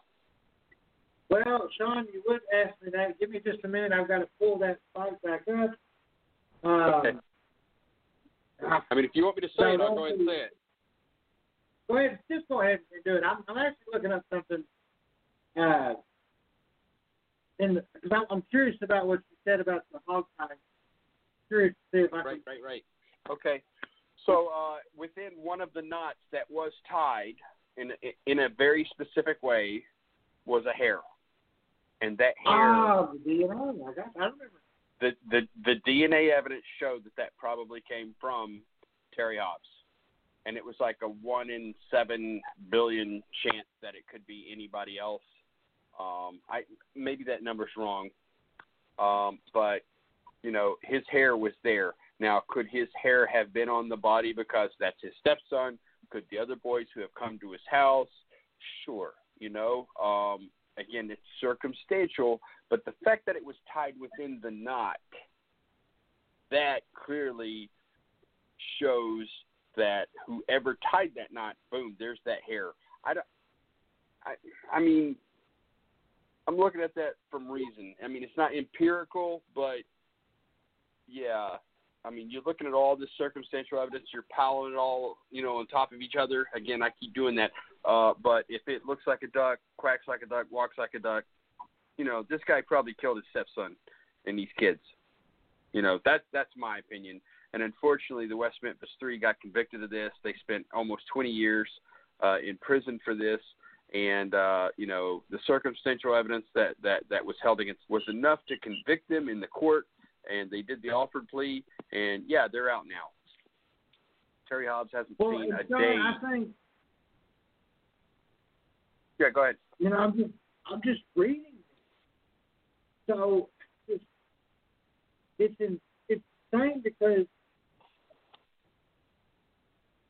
it says here that he went back and he read all the autopsy reports and attempted to interpret. And he says it's just too difficult to do. At least he's been trying to bridge what Peretti said happened with what the defense expert said. Now they both have a bias, so I think it's important to keep that in mind. Basically, anything that both sides agree with, I consider to be a fact because it's not undisputed. One thing that they did agree upon is if you read between the lines, is that Chris was dead before he was put in water. Peretti believed that that um, and the Echols defense team, although claiming that Chris must have drowned, all admitted that Chris died while he was being tied up. Even the autopsy reports show that. As the experts have agreed, uh, that that Peretti's autopsy reports were written exquisitely. So they all these experts have agreed that Peretti did an amazing job on these on these autopsies. And they happen to not agree with all of his interpretations, but uh, anyway, some of the things in the autopsy report says show us. What does the autopsy report show us, John? It's going to show us that Chris was alive when being tied up, but he died before being finished tied up. Right. Peretti even agrees that Chris had post-mortem wounds in his groin area as well as pre-mortem. Peretti agrees that there was injury Right. to the groin after death, right in the autopsy report, but there's also had to be an injury there to begin with. He writes that there is a sign of hemorrhaging. Now, it appears that the boys were punched at least a little bit. They did have contusions, bruises, which had to be have happened before death on their ears, under their eyes, over the head, forehead, and each boy had indication of being punched because the contusions did not have deep lacerations within them. If a weapon had been used to create all the injuries, then there would have been major cuts and lacerations with both contusions, uh, just like there was on the boy's head. So, although at least some experts said the boys were not punched, I don't believe that that's true at all. I believe that their bias came into play when they claimed that, just like they claimed Chris drowned, even though they admitted he died before he was put in the water. So there's a lot of telling evidence in, in the autopsy report that's listed here. Now, here's one, Sean, that's interesting. And it, this goes into that physical evidence point. Stevie had bruises Right. on the back of his hands, indicating he had put up a fight, indicating that just like the Fort Perk Sub indicates Right. Stevie was alive the longest. Michael was almost immediately rendered unconscious, I believe because he was attacked first. Chris had bruises on his inner and outer thigh, indicating he was held down and his legs were held apart. Why else would Chris have patterned bruises on his thigh? Could be finger marks. They're saying that he was held down very quickly so that Terry could stab and bite him. That means that Chris would have not fought back much because after being stabbed, he probably would have been very weak. And this is all speculation, according to what he's garnered from the autopsy. But it, it, it, needs to be mentioned. Now, what you can't tell from the autopsy report was if Stevie struggled in his ligatures or not. And now and he knows that all experts agree that Michael was unconscious while he was tied up, but we don't know about Steve. And I think that's open to interpretation uh, according to this. He also says during the trial but about 10 times that the weapon was probably a 2 by 4 The prosecution would mention a stick, and Peretti kept saying, or a 2 by 4 We know that the boys' clubhouse Right. was right next to a pile of 2 by 4s which again supports the notion that the boys were discovered right by their clubhouse. Yeah, and that's the thing too. I remember during the uh, the news reports they talked about sticks. You know, uh, they didn't mention two by fours, but uh, the clubhouse was there, and the clubhouse, you know, they said that it was built like a uh, like a deer stand, but on the ground, and there were a lot of two by fours on the ground there. So uh, why the police would have said that it was sticks and not a two by four? That was just misleading. Uh, maybe they just didn't want all that information out. Maybe they were trying to find the real killer. I'm not not really sure, but I always thought that was odd. Yeah, exactly. And and you know, Sonny, you know, we've uh we've been there. You know, we've been there as kids, we played uh in the in the woods, we we you know, and you find like as a kid you find any object you can and you stack it up there, you know. Uh and I'm sure that they probably find some old two by fours. They laid it out as a as a wall or a fort in these woods. And let's be honest, I mean, it's really got to be cool to have those woods there because you know that's just the place to explore, to play around. Uh, and and, and and and going through all of this, we do have to mention this has got access to I-40. I-40 is running right there with it. So there, that, that's what makes this case even more interesting. Is there are so many avenues of where you could go. This is just one of. Uh, and like I said, you know, we're just laying out the narrative of, of for Terry Hobbs' innocence or guilt, however which one you want to take. But I think next week when we do the the whole West Memphis Three show on the West Memphis Three, anyway, is what I should say, is you're not going to find, I don't think, the evidence that mounts up like this. And we're going to give you Right. the evidence. I mean, Sean, I I think that people need to understand we're not going to try to sell you on their innocence.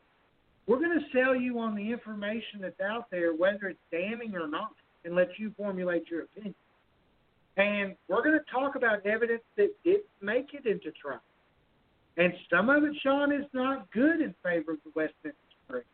But we're going to put it out there because that's what we want to do. We're not out here to, to tell you a documentary or our opinion of you know what I'm saying? We want to give you everything that's out there. And and Right. and you know, some of it, Sean, I've looked at it and it makes me think, but this right here has been some of the most compelling evidence that I go, where where was this? You know, why? Why was this not looked at? And and I think they threw the the the, affidavit the affidavit, 132 page affidavit that they filed on this whole theory. Uh, now this guy Right. did his homework. Um, I don't know how long it's been. Wow, he really did a great job. But I think they threw this out Right. of court uh, based on something. I don't remember why, but Well, I mean, Yeah, you know, again, yeah. the the police had their narrative. They they they they knew what they wanted, and they they had their story. The prosecution had their witnesses. You know, especially that evangelical guy that that that, that came in, that hack, that tried to say that this was some kind of satanic ritual. And I mean, the guy spent days on on you know on on the stand trying to paint this narrative uh, scaring the jurors at the time. Again, this is during Satanic Panic, so I'm sure these jurors were just like, "Wow, you know, we got Satanists here, and they probably did this." And uh, you know, it it was all biased to turn the jury against, you know, the West Memphis Three. So, yeah, I mean that's the reality of it. Again, this show is about showing you all the possibilities. Have an open mind, be a free thinker, look at anything that could possibly happen because uh you know almost anything is possible when you actually look at it if the evidence points that way and like like like Brad said we're going to show you uh the evidence for the West Memphis 3 next week and that might sway you against them I don't know uh for years I've gone back and forth 50-50 you know did they do it did they not do it did they I don't know Terry Hobbs, maybe the other guy, Byers, he might have done it. Who knows? You know, who's Mr. Bojangles? We still don't know anything about that guy. I want to know who that guy is. They never found video or anything of that guy. That's just amazing to me. Well, and I think too, though, I think they would have had that video evidence, but it just wasn't available. Talking 1993. Right. Um, but but going back real quick, uh, we got about 20 minutes before the show's over. Michael's back. So Sean, I think we need. I think here's what I say we'll do because I'm, I'm really liking the, what's out there on the show right now. Michael, go ahead and take us to. Go ahead and play that commercial spot one more time, and we'll be right back here on Talk Radio 49, uh, here on the Dark Persuasions podcast to wrap things up and finish this out for this Sunday night. So go ahead, Michael. You're listening to Dark Persuasions on Talk Radio 49 and the Facebook Live video feed.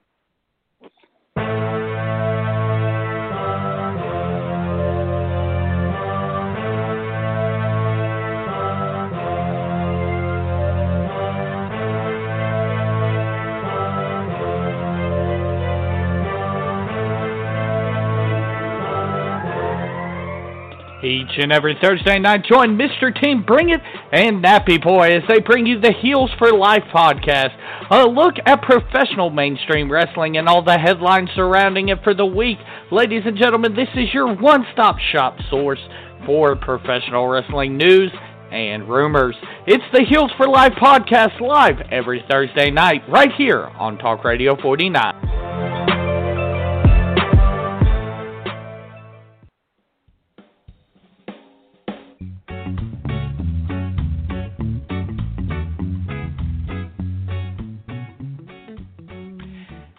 Every Monday night, join the bad guy, Brad Hicks, the money man, Michael Carnahan, and of course, the pretty boy, Sean Castleberry, as they bring you your humorous look at all current events going on in the world. It's the American Idiot Show live on Talk Radio 49.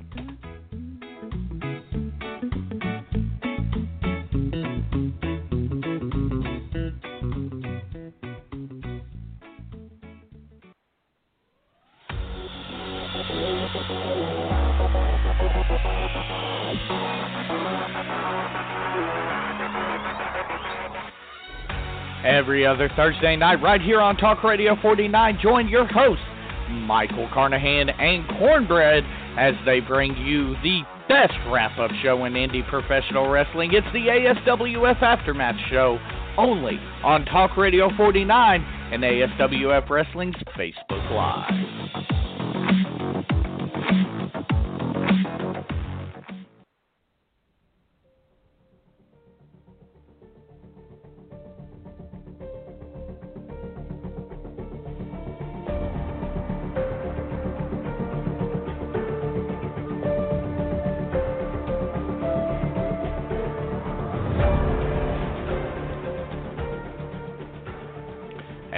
Tuesday night, join Michael Carnahan and Lisa O'Brien for the Clear and Convincing podcast, live on Talk Radio 49.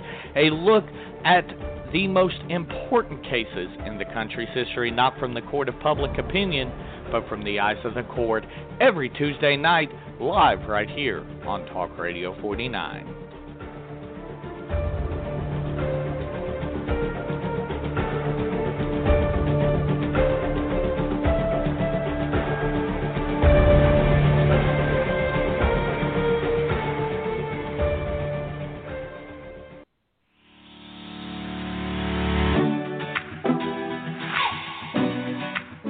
Michael Carnahan here, letting you know that it has never been easier to keep up with your favorite Talk Radio 49 podcast. If you like the American Idiot Show, go on over to Facebook, like the American Idiots podcast on Facebook, where we actually now offer a video streaming service with our podcast so you can see us live as we record the show. Also, you can go to YouTube, search out American Idiots Podcast on YouTube, and you can l- subscribe to the page, and the video podcast will be uploaded there weekly.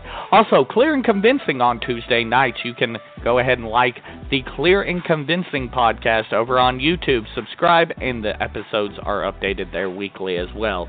And for our new show fans, hashtag Heels for Life. Once again, that's hashtag H E E L S number four LYFE Wrestling Podcast. Shows will be uploaded there weekly as well on YouTube.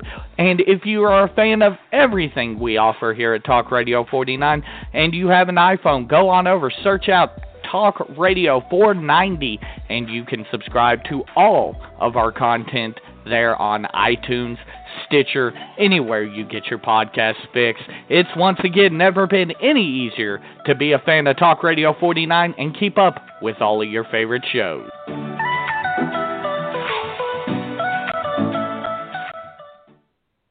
What's up, ladies and gentlemen? We are back, ladies and gentlemen. We thank you this inaugural episode here. We've got around 15 minutes left. Um, if you've liked the show so far, you know, go like the page, subscribe, whatever you got to do. Um, but yeah, we want to do some paranormal talk as well going on forward after we, we wrap all this stuff up real fast. And, and uh, so we definitely want some input. You know, what do you want us to talk about? Uh, you know, certain events, um, or you know, maybe proof of, of the paranormal. I know Sean's a skeptic, but you know, we have the ability now to stream video. So, you know, Sean, maybe we could Right. look at examples of paranormal and show YouTube videos and, and dissect them and possibly say, well, what is this? What is this? What is this? Um, Right. Well, and, and You know, that's what a lot of people probably don't know about the show. Yeah, uh, what what I was saying is that what a lot of people don't know about the show is like we do that podcast with Michael called The American Idiots, where we talk about current events and politics and different things like that, and it's a little lighthearted and we try to laugh and have fun. But this is more of a like like coast to coast with uh with with Noory, you know. Um, we wanted to talk about you know court cases that are unsolved. We wanted to talk about paranormal events. We wanted to talk about you know uh, things that are unexplained. You know, uh, just try to have fun with that type of experience uh, that people have in their life. And of course, yeah, Brad is the believer and I'm the skeptic, which is cool uh, because I want to see the evidence. I want to see all that stuff. Um, you know, we could go to the Gurdon Lights. That's a big thing here in Arkansas. We could go. Uh, there's what? There's a big haunted house. What? A hotel in Hot Springs, right? There's something like that. no, we got the Falcon Monster. Springs. Ah, Eureka Springs. And then you got the Falcon Monster down there towards Texarkana. Uh, there's all sorts of crazy stuff around here. You know, I'm not big on Bigfoot. You know, if I saw that shit, that would probably freak me the fuck out. But, uh, you know, I don't, I, I don't, I don't think there is one. But yeah, let's go check this shit out. If people have ideas Well, and they want us to go and do something, let us know. A lot of people don't remember too. There was a movie back in the '60s or '70s, uh, Legend of Boggy Creek. Yep, yep. That's know, why man, I'm not that was- crazy about Bigfoot. Exactly. But Sean, you know, not getting off topic, go ahead and kind of figure out how to wrap this up. I think the final note that needs to be made is that David Jacoby is the key to this case. Um, it's indisputable that he lied to the police and under penalty of perjury in order to pe- protect Hobbs from either being further investigated and or arrested.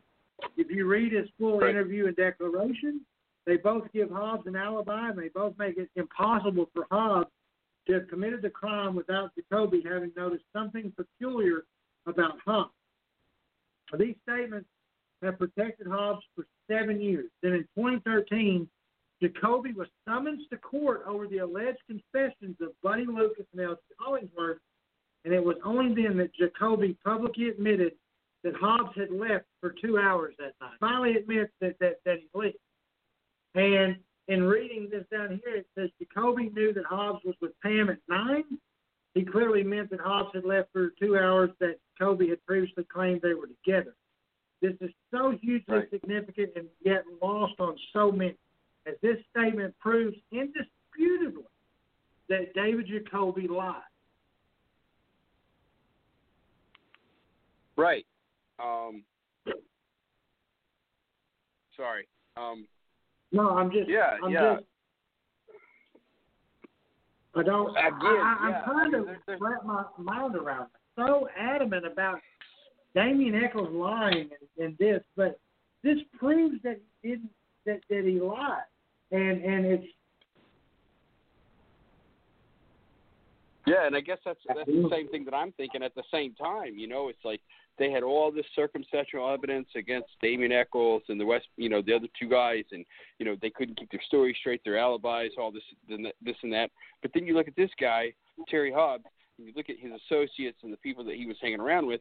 It's the same fucking thing. It's a great big giant smorgasbord of shit, and they've lied and they've been caught in their lies and you know there's all these allegations and things that could have happened. Yeah you know what? It wasn't a bunch of satanists. It was just some, some asshole that was out there trying to get his jollies off with with a bunch of dudes and some kids saw him. So he fucking killed them. Maybe. I mean that's the possibility. Uh don't want to get sued here. Um but you know uh the evidence kind of shows that. So yeah i i guess that's where we're at. We'll find out next week right Well, yeah, and you know, I think in summing this all up, you know, so he he's interfered in a police investigation, admitted to it publicly. Uh, then you have to ask yourself, why would he lie to protect Hobbs? Why would he openly admit he lied in 2013? You know, and, Right. and that's where he says, I think those questions have easy answers. Jacoby is adamant to anyone who listens that Hobbs is not his friend. Yes So that would prove says that there that are time only and two time again. reasons. Yeah, that there, and that, and that proves that there are only two reasons why Jacoby would lie to protect Hobbs. It's either because he participated in the murders himself, yes or he knows Hobbs did it and he has known it for many years. Now, why would he Right. publicly and openly admit that he lied under penalty of perjury in police back in 07? The, the guy believes it's because the truth is finally and for the very first time been exposed. Jacoby likely felt at the time that the only thing to do would be to protect himself, was to put himself as far away from Hobbs as possible. Is there any other reason why he'd admit on national television that he lied? What this shows us is that Jacoby knows the truth. He knows something. and It's about time that we put some pressure on him for some real answers. And that's the summation for Terry Hobbs, according to the West Memphis Puzzle dot com. Again, please go check that out curious of the information. And now, Michael is listening to the show. Um, you know, yeah, Deanna, we yeah, the Crescent Hotel uh, is is uh, preach. Thank you for your answer. But uh, you know, and Michael will, will, can maybe ask Lisa since I was fired and she doesn't talk to me really. Hold on. Uh, can act, the affidavit thrown out of. I believe it was dismissed, so I'm not real sure exactly where uh, that was going. Um, I don't know why. You know, I'd like, to, you know, I wish I tried to get that information, uh, but was not. It didn't answer. So uh, I went ahead and uh, just wanted to put that out there. Uh, trying to find something here, Sean, because I, you know, I don't, I don't like uh, when we talk about this case. A lot of, a lot gets made about the West Memphis uh, All right, so what I'm going to do, Sean, is I'm going to put this on the screen so that the people can see it. These, ladies and gentlemen, are why I am interested in this so much. It's because I want justice for those three kids right there. Those three kids should be with us today. They should be in their Right. 30, mid 30s. They should have lived, you know, let's let's hope that they would have had, you know, fulfilled lives and their own kids and their own families and such, and maybe moved out of West Memphis and and done something. Who knows? Maybe they would have been whatever. But uh, those kids, Stevie Branch, Christopher Byers, and Michael Moore. Uh, Stevie Branch would be the one on your right. Michael Moore would be in the middle. Christopher Byers, I believe, is on the left. Uh, those three kids right there. In fact, no, I'm not getting me off it. I want to put those three kids up there as we get ready to, to wrap this show up because they're the ones that I feel, uh, Sean. They're those kids right there. What was that last thing you said? I said those are the kids that I feel for right there. Uh, the the victims Right. of this, these lives that were lost, and then and that's that's Right. the kids right there that, that I and I'm going to put them up there, and so people that can see them, and, and then I think that's why that's why I'm so adamant about this case in a lot of ways, is because Right. when we when we do this next Sunday, you know, you may come out of this and go, guys, the real killers were put to justice. But I can tell you this, Don, on the aspect of the Terry Hobbs talk while we're talking about it, is, and, and I think that this is where I'm going to bring up the Alford plea when it comes to that, is because I believe Right. that they've had this, they didn't have this evidence, though. So I take that back. I almost misspoke. Uh, this was in 2013. The Alford plea was entered in 2011. I think the state realized that they didn't have much of a case if they were to retry it. And so they the road of least resistance and liability for potentially imprisoning uh, the, the West Memphis Three. Whether they did it or not, Sean, I don't think there was enough evidence, and we're going to go through that with what was presented for a retrial that would have convicted them, which would have meant they would have owed them a little, a ton of money. And I think the state found now the defense did bring up the Alford plea. It was the defense that did. Wasn't the prosecution, but the prosecution accepted it. But I think one of the telling things about all of that, and that'll be an but just some little meat on the bone for next week, when they issued the Alford plea, Jason Baldwin did not want to accept the Alford plea. He wanted to go ahead with a retrial, but he did it after he was convinced because Damien Echols was on death row and, and, and was close. Literally Right. He was almost executed. So again, Yeah. If Damien, you know, just if Damien Echols had to take that Alford plea, he'd be dead today. You know, because Arkansas went through that that that phase last year where they killed all those people that were on death row. Right. And I mean, listen, we're we're not going to get into the semantics, the politics, stuff like that on this show. But it is it is food for thought to, to bring that up. Uh, but you know, again, like we're three minutes out of this show. We hope you've enjoyed it. We've had some issues running in at the very first because usually Michael's a part of the show and the setup that we're going with, and so you know we had to figure out how to get it to work. We hope you've enjoyed it.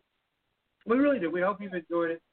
But again, the case against Terry Hobbs and wrapping this kind of up real quick, Sean, is that I mean, I've seen more for the conviction of Terry Hobbs, Jacoby, and all of those guys than I've seen against the West Memphis Three. Again, as we do our research going into next week, we may find out different, and, and I will let people know that that, that I'm not 100% sold that the West Memphis Three didn't do it. I'm like 60, 40, 70, 30 on there. And it's hard to me that believes that Dane Echols and them could have had something to do with it, or they did it, but there's a majority part of me that thinks they could do it based on the, evidence that or the lack thereof. So wanted to get that out there. That would be my closing statement here on Dark Right. Persuasion. Again, we hope that you, you enjoyed what we put together tonight. Uh, John, you have any final thoughts as we, as we move forward towards the end of the show?